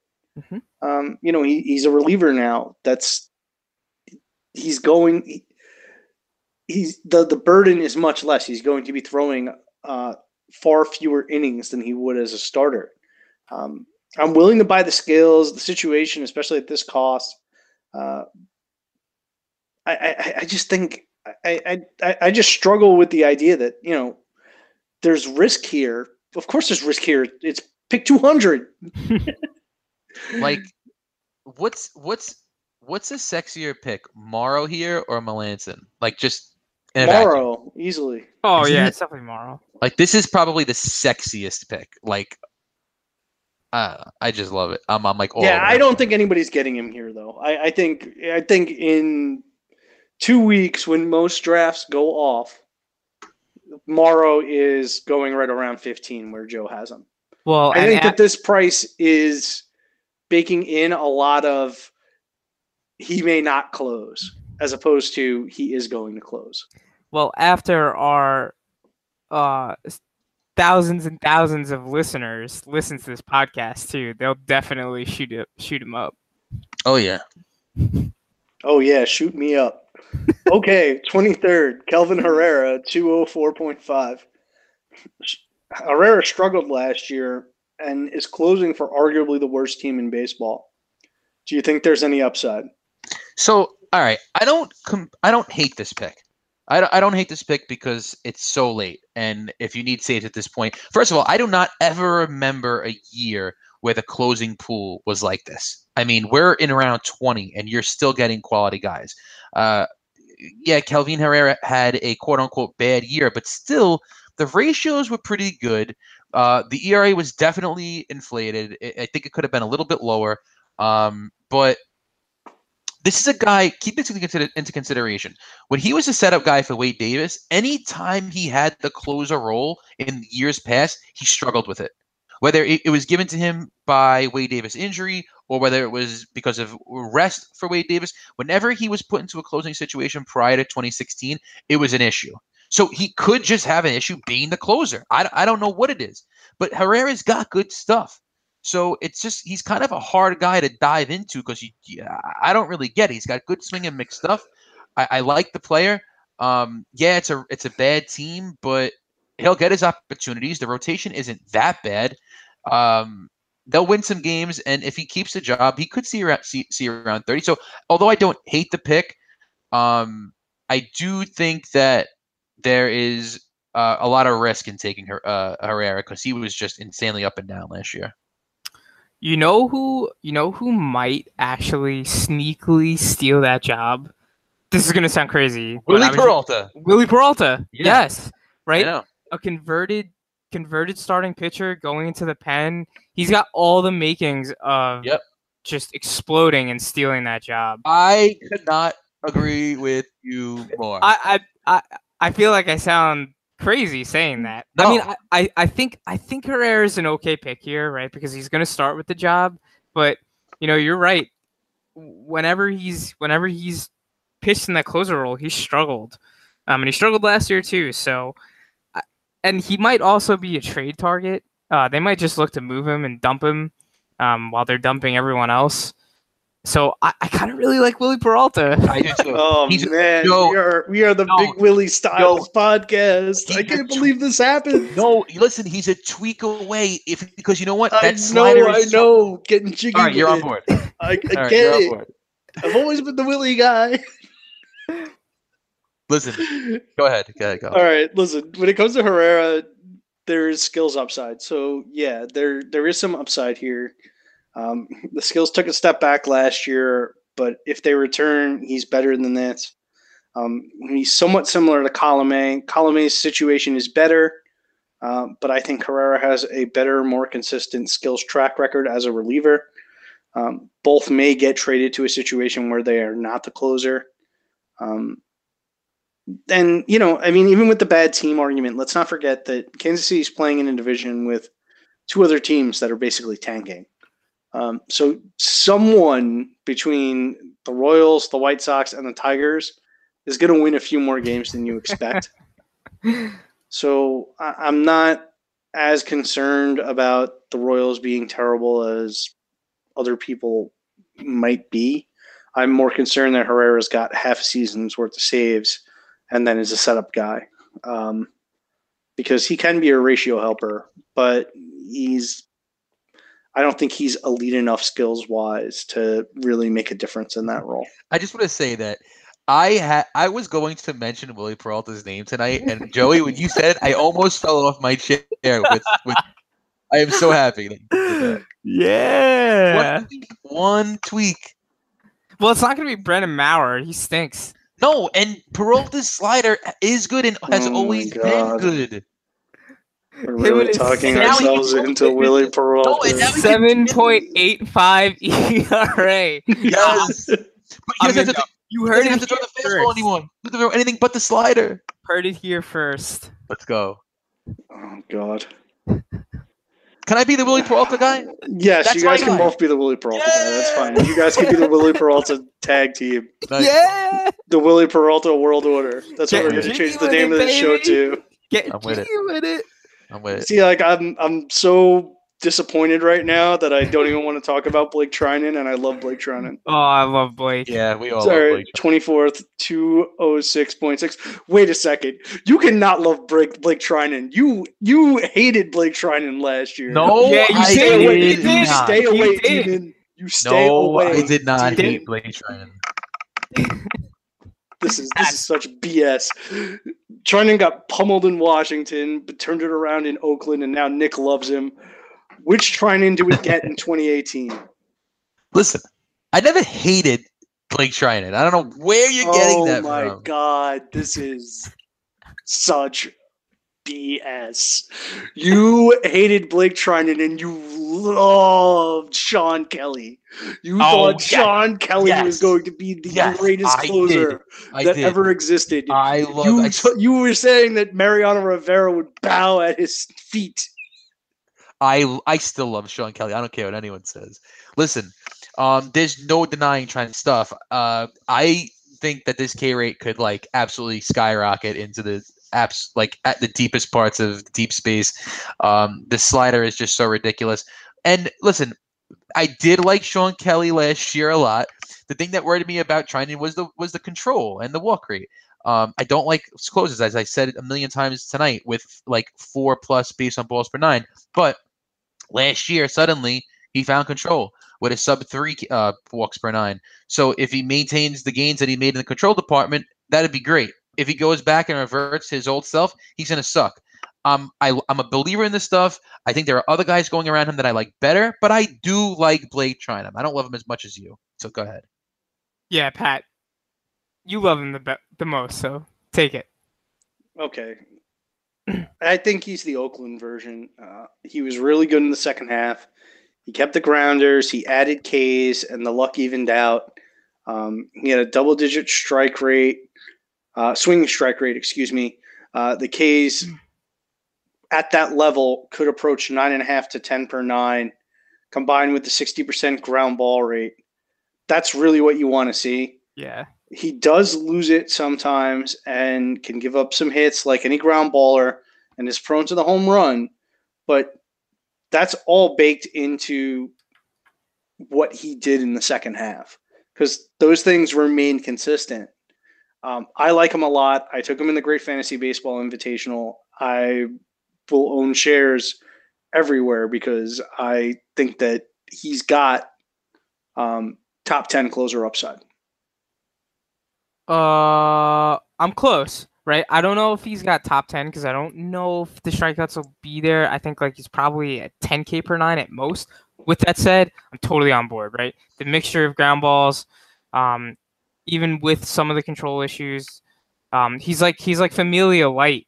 And if he does increase that K rate, which I think he can, like you mentioned, the swing strike rate was like 13% last year. I think behind Morrow, this is the next guy that I'd target that is going real late. Like the two of them, you can have a really good combo on the cheap.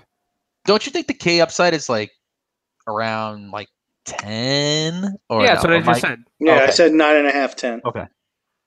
Yeah, and then he's Familia. And then you have a 60% ground ball rate with that. That is nice. Mm-hmm. Nice. Yeah, I love trying it. And he's also got some of the best pitcher gifs around. Like, you want to see some nasty stuff, this guy has it. Well, and he's also pitching in a huge ballpark too, which is nice. Yeah, which is nice. Okay, 25th, Brad Brock, 219.7 ADP. He wasn't quite as good as he was in 16, but still handled the closer's role as Britton's replacement. With Britton sidelined for a significant portion of this year, he's on the 60-day DL. Do you think Brock will fight off Givens and O'Day to claim the closer role? No. Once Givens is given this role, you see what I did there? It's over. Say goodbye. Nick, you're having like a really bad 10 minutes. You're on Wily Peralta. You couldn't admit that you didn't like Blake Treinen. Then you admitted that you like Sean Kelly. And now you just made that joke. And then I copy and pasted the lyrics to Getting Jiggy With It in our little chat column on the right during the podcast. Oh, no. Listen. This is what happens, people, when you make us talk about relievers. Listen, but like I was saying, once Givens is given this role, it's over. You're looking at one of the best closers in baseball going forward. So, yeah, I'm staying away from Brock. Givens is the guy you want to own this year. He's going to take the job, run away with it, call your mom, and just destroy everyone. He's the best. He's gonna call your mom. I don't even know what that was. Were you trying to pull an Antoine Dotson and just kind of gave up halfway through? Yeah, I was gonna go. Wow, this is a disaster, Nick. We still have five guys left. Come on, I know. Together, Nick. Terrible. Listen, come on. Listen, when it comes to Givens getting the job, here's the issue. It's what I talked about with Bradley. Saves make guys expensive. So Givens is the best reliever in the pen. He's better. I think he's better than Britton at this point. Yeah.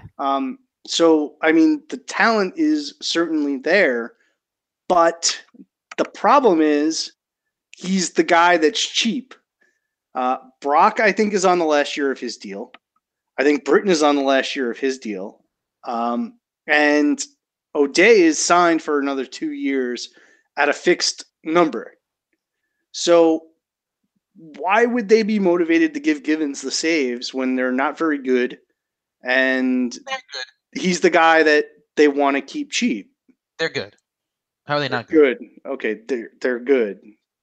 They're Can you name a starting pitcher on their team other than Dylan Bundy or Kevin Gausman? The Cashman.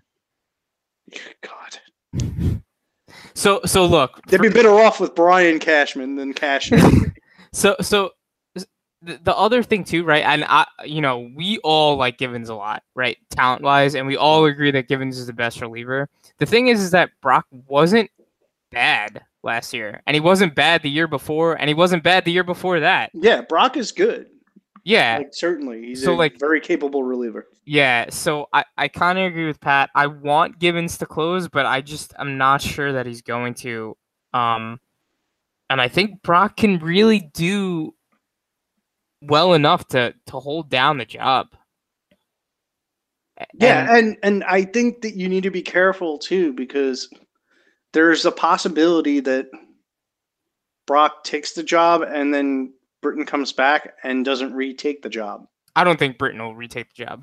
That's what I'm saying. Yeah, I agree with you. I don't think actually there's any way that Britton. But I think they're both traded anyway, so I mean it might not matter. We might be splitting hairs at that point. I mean Britton was almost cut. There was discussion about them just flat out cutting him, not DLing him. Yeah, there was. Okay, so let's move it to the 26th overall relief pitcher, Blake Parker, 224.2. Parker improved across the board last year and finished with the Angels' closer role. With the Angels looking to compete this year, and with Cam Bedrosian healthy and Jim Johnson lurking, the leash might be fairly short for Parker. Are you buying? The leash is definitely short, but isn't this worth it? I mean, yes, it's the Angels. This team is very, very good. Like Pat said, they're going to compete. And if any closer on this team is given an entire year with the opportunity to get saves, they're going to get 40 saves or come very, very, very close to it. You pair that with his K rate, you pair that with his walk rate, and this could be an elite breakout. So this is definitely a better pick, in my opinion, than Brock, than Herrera. It's right up there with Morrow. I think the two are actually very similar. So I'm all about the Blake Parker pick. It's not even. I love this. Yeah. So with Parker, right, it all came down to pitch usage, right? His curveball is not a very good pitch, and he dropped its usage, and he increased his splitter usage, and subsequently the splitter whiffs, which really is an excellent pitch. So he took the job, and once he took it with that pitch mix, he had great success. It's hard not to agree with Nick.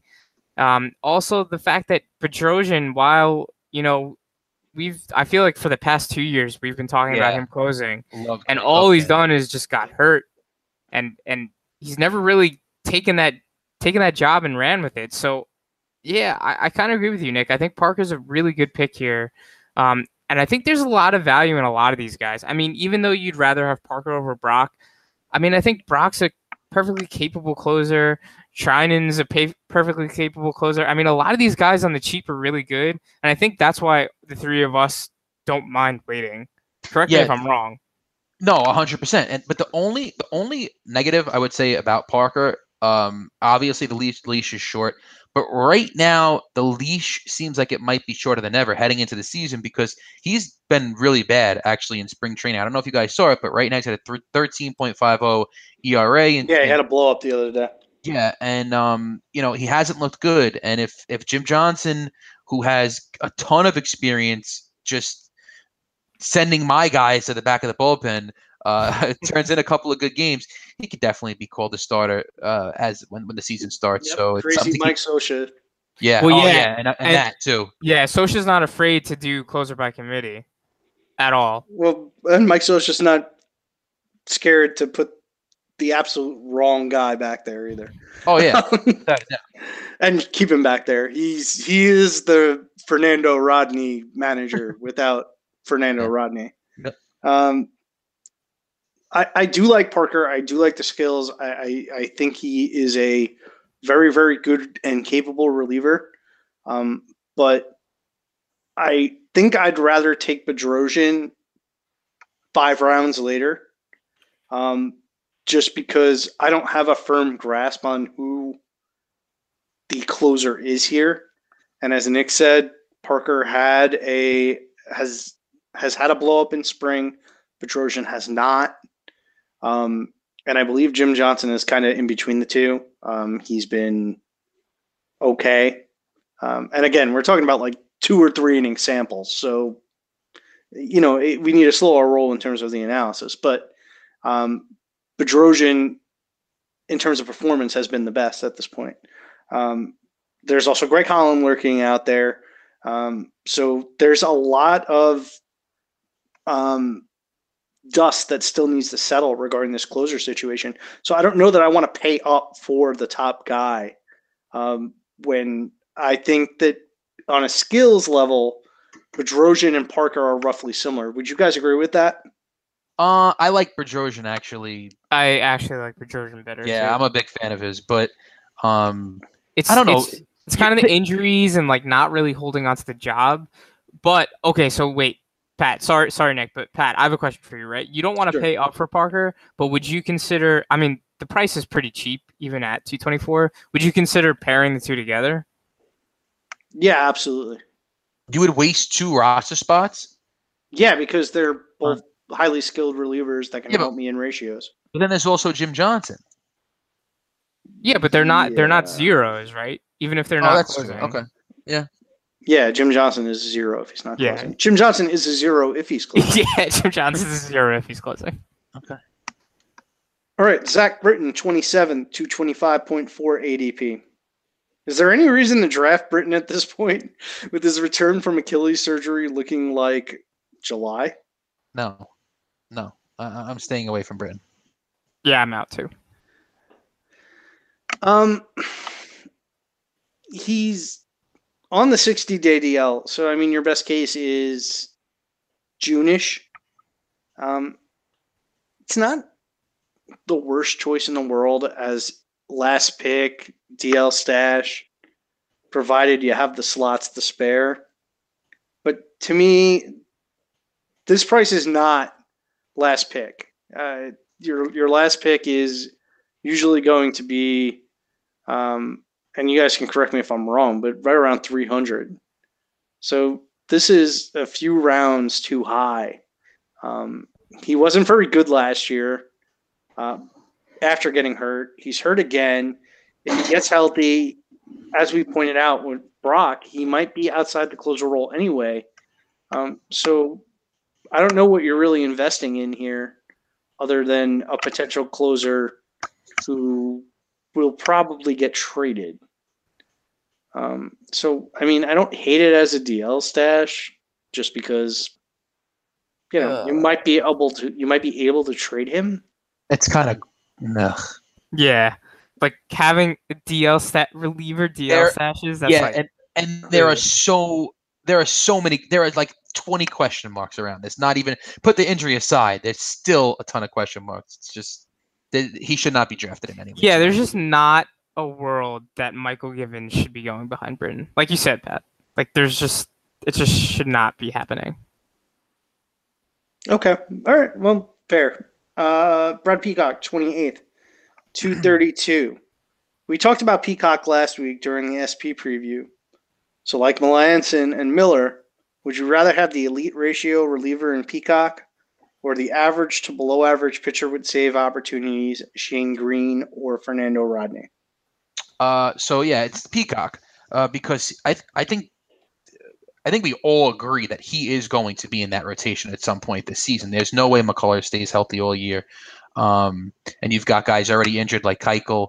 So, yeah, you grab him, and he's going to be productive in the reliever role. He'll be fine. He'll get you the key rate, get you the decent ratios, all that good stuff. Worst case scenario, it's not even worst case. Best case scenario, you get put into the rotation. You got yourself a pretty good quality starting back end pitcher. So I like the pick here. It's got good upside. Yeah. I think I'd rather have, in like a vacuum, I'd rather have Peacock. But if I needed, this is like a roster construction, right? If I needed saves, it'd be Greene over Rodney. Yeah, agreed.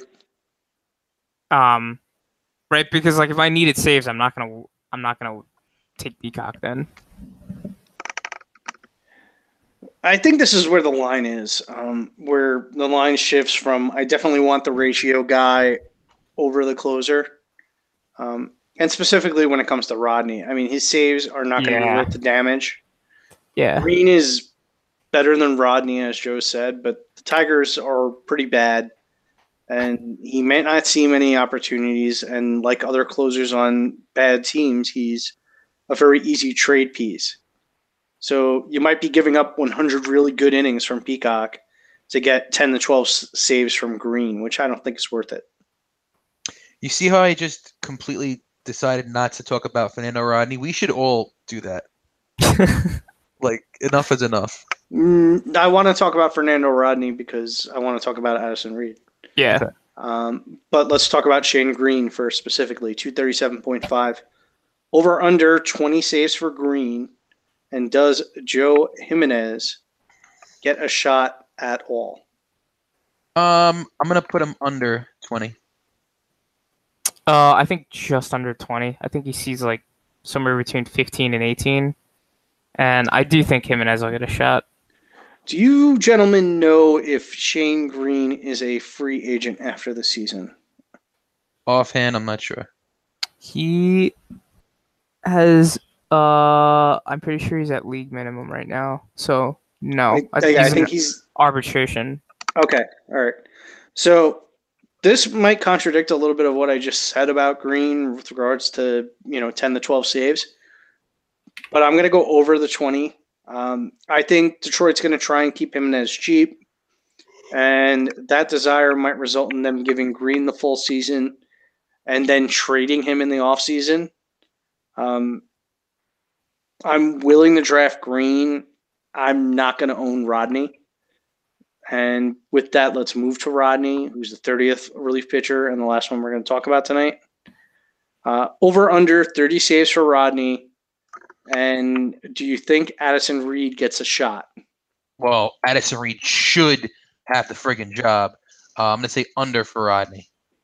Yeah, under for me. Despite last year, I think he's had 39 saves, which is... They held the job. Somehow, I honestly never would have... 39 saves and a 4.23 ERA. I know, but dude, if I had asked you, you probably would have taken the under on 35 saves. Of course I would have. Right? Like, I didn't realize he saved that many. I'm definitely taking under 30, and I think Addison Reed will get this job eventually. Yeah. Under 30, and I do think Reed gets the shot before long, and I think he runs with it. Yep. I would take Reed in front of Rodney. Yep. Is that a podcast sweep? Yes. Yeah. Okay. All right, great. That's going to wrap it up for us tonight. Thanks so much for listening, guys. We hope you enjoyed the show. You can follow me on Twitter at PatrickFWO. Guys, let them know where they can find you on Twitter. Nick FWO. And Joe FWO. And that wraps up our positional preview. So we'll be back next week with a podcast all about Wily Peralta and how he's going to seize the day and become the most dominant reliever in baseball. Get jiggy with it. You joke. And then you can tune in 1 year from today when Nick denies ever having liked Wily Peralta ever. Guys, see you next week.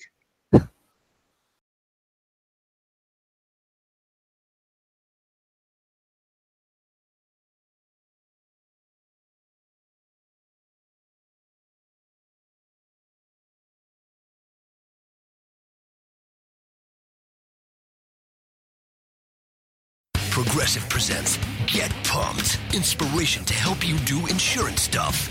Okay, time out. You're going to let your budget be the boss of you? Take control with Progressive's Name Your Price tool. Tell us what you want to pay for car insurance, and we'll help you find options that fit your budget. Here's some music to get you pumped. Da-dum, da-dum, da-dum, da-dum, dang, dang. I hear your budget laughing at you.